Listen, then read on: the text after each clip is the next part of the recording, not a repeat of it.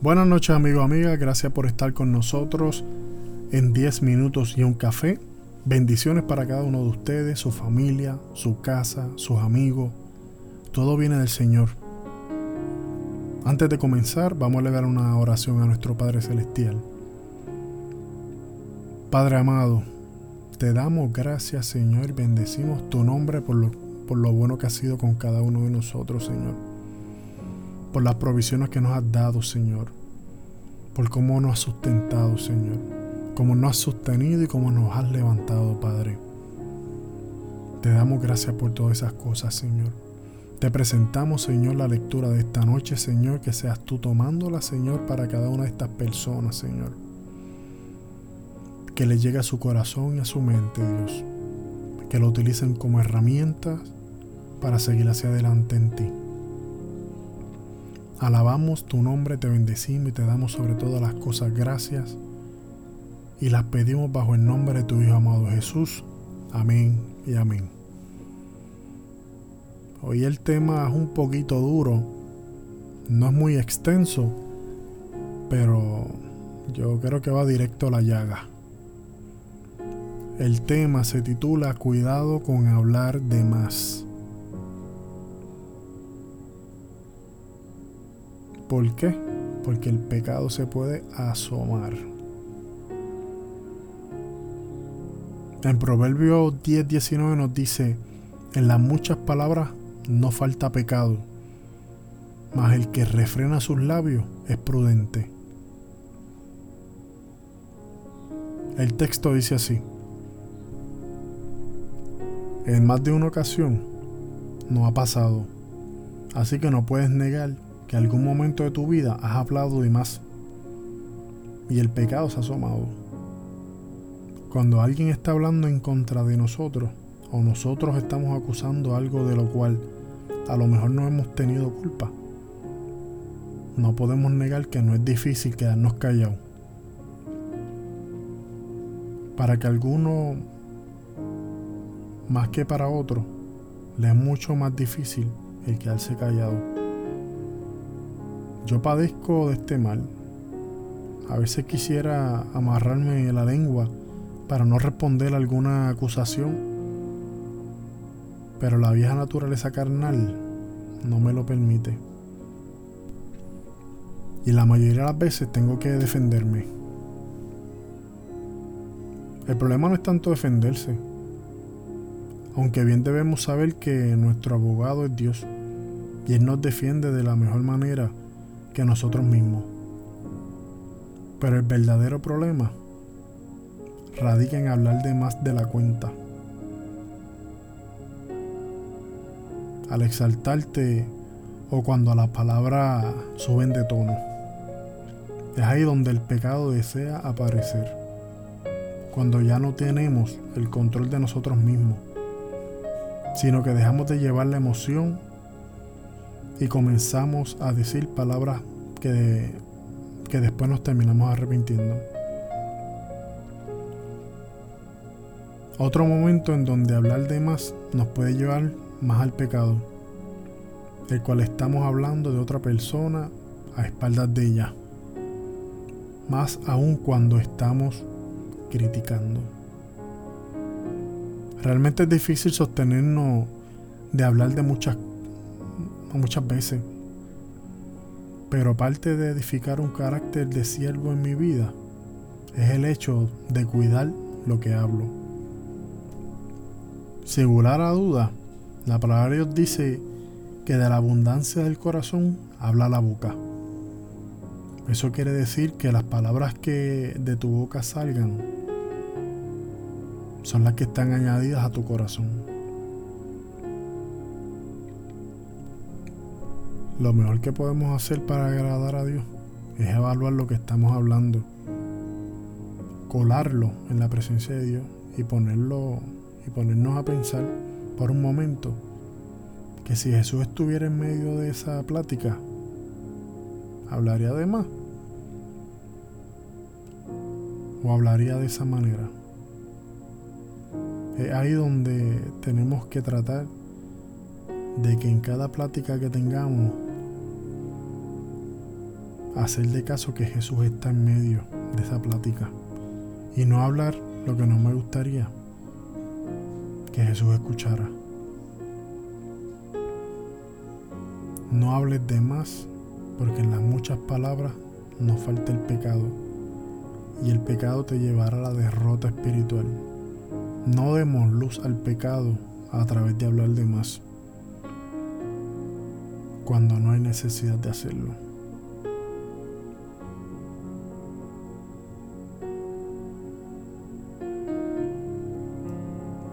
También nos lleva a que cuando nosotros hablamos de otra persona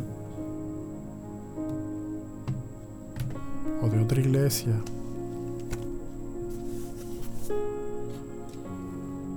o de otras cosas que están mal, todavía nos falta limpiar este corazón. Mucha gente, muchas personas, por decirlo de la manera correcta, dirían, nosotros somos humanos, cometemos errores, pero chicos, ya basta de siempre salir con la misma excusa. Somos humanos, cometemos errores. Si ya tú sabes que lo hiciste una vez, corrígete. Porque tienes que dar para tres para adelante, para tres para adelante. Porque imagínate, toda la vida tú vas a estar. Somos humanos, somos humanos, somos humanos. ¿Sabes qué? Si tienes ese pensar, estás totalmente mal. ¿Por qué? Porque tú estás consciente de que sigues haciendo lo mismo. Sigues cayendo en el mismo pecado.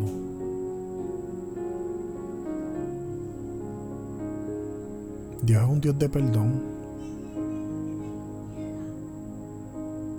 pero yo lo encuentro hasta, hasta en mis palabras, en mis palabras, no lo dice la Biblia, lo aclaro. En mis palabras, esto es un abuso. De que tú siempre quieres hacer lo malo. Y dices, no, yo lo voy a hacer y como Dios me va a perdonar, pues... Mm,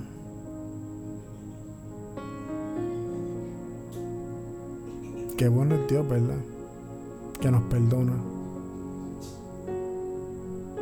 Porque si, si, Dios se cansara de las cosas, de la gente cuando peca y está consciente del pecado, al hacerlo, ¿qué tú crees que pasaría? ¿Qué tú crees que pasaría?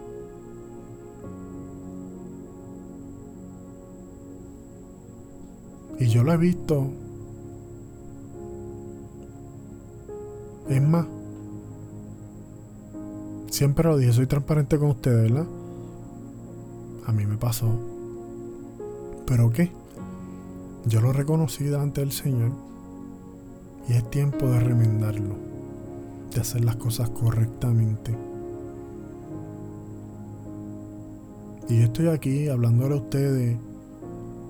Muchas veces busco, ¿verdad? Eh, lectura de algunos textos, de algunos libros y esas cosas. Por eso a mí no me exime de los errores que yo cometí. Pero sabes que yo lo reconocí. Pero ya era tiempo. Yo me sentía abusivo. Y lo digo en el aspecto de que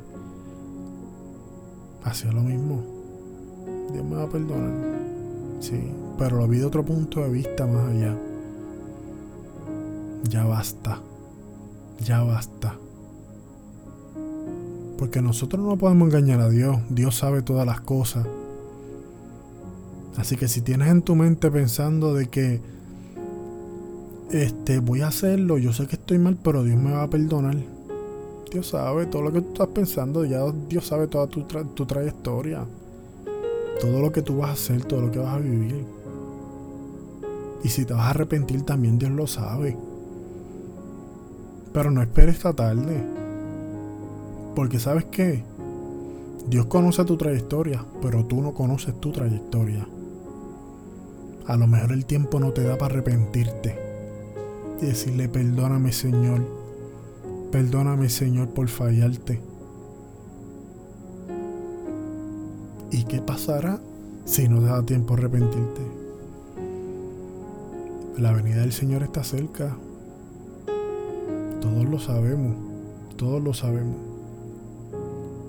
¿Tienes tu corazón listo para irte con el Señor?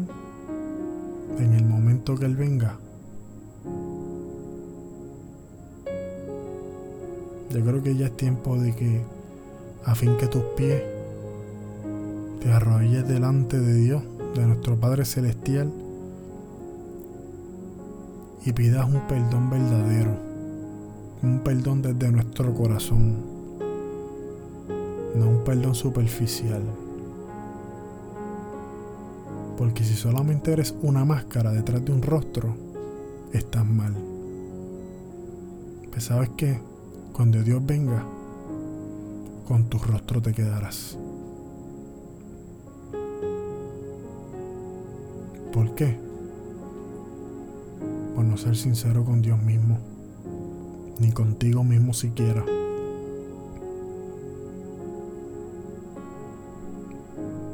Dios es, bondadoso y misericordioso. Y también tú lo sabes. Pero ¿por qué lo sigues haciendo?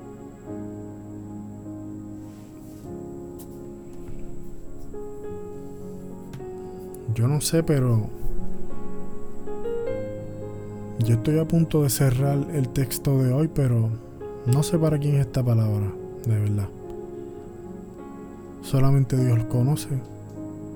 Yo soy un mensajero solamente. Pero mira, ya es tiempo de arrepentirte. Haz las cosas bien. Ve donde el Señor pide perdón de corazón. Dile que el Señor te limpie.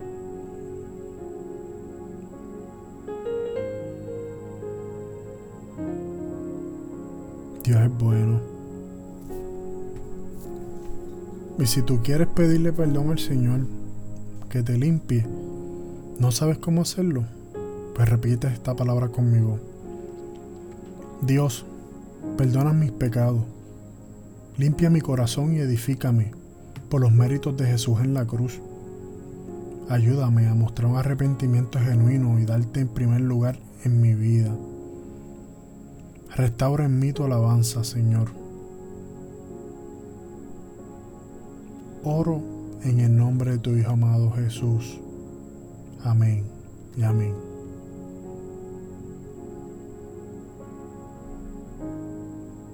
Mira, si tú quieres estar en una intimidad con Dios,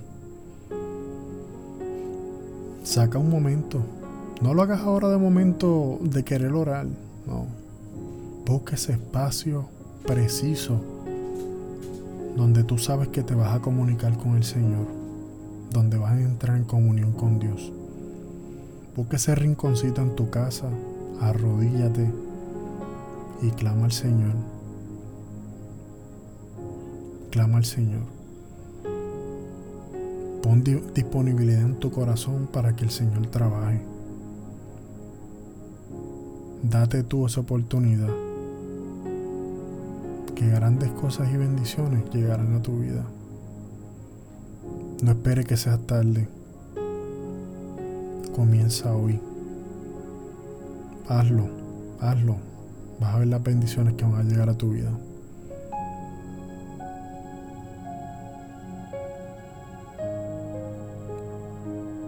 Sí, Señor, qué bueno eres. Aleluya. Padre Santo y Dios de Gloria, alabamos, bendecimos tu nombre y te damos gracias, Señor, en esta noche especial esta noche especial, Señor, donde pedimos libertad y perdón hacia ti, Señor.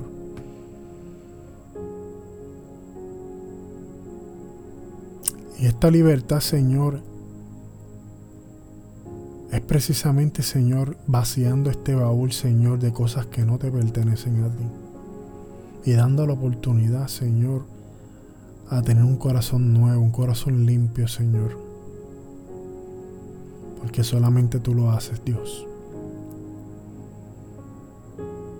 Esta persona, Señor, que tú has enviado esta palabra, Señor, que le cabe profundo en su corazón, Señor, cambia su corazón y su mente a una nueva mentalidad en ti, Señor. Que se dé cuenta a tiempo de dónde debe estar. Los planes que tú tienes para él, Señor. Esa visión y propósito para su vida y su casa. Que la atesore, Señor sobre todas las cosas que lo sienta y lo vea, Señor. haz de aparecer en su vida, Señor. Que te reconozca como su redentor, Señor Jesús. Como su Maestro, su Padre Celestial.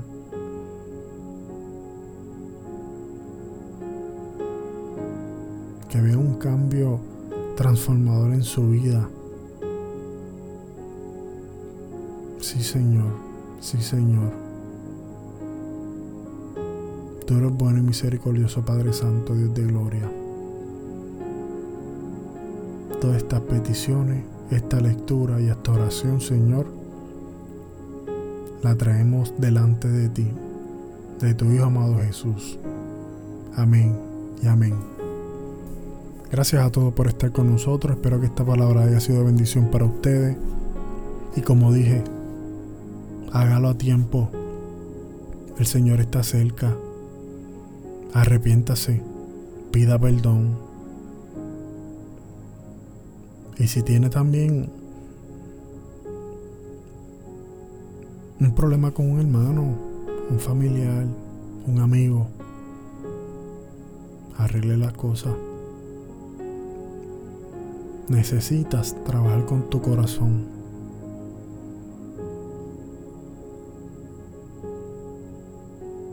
Y tienes que aprender que en tu cuerpo tu mente no manda. Manda el corazón con la voluntad de Dios. Tenlo siempre presente, porque la mente es poderosa. Sí, Señor. Sí, Señor. Pero ¿sabes qué? El más poderoso es el que está en los reinos de los cielos. Y no te va a dejar caer. Tienes que creerlo Tienes que creerlo, atesora esta palabra para ti. Aquí estamos con 10 minutos y un café. Será hasta la próxima. Muchas bendiciones para cada uno de ustedes, su casa, su familia y un ser querido. ¿Tiene alguien al lado? Dale un abrazo y un beso. Dile que Dios lo ama. Dile que Dios lo ama. Buenas noches, que sea, espero que se hayan gozado.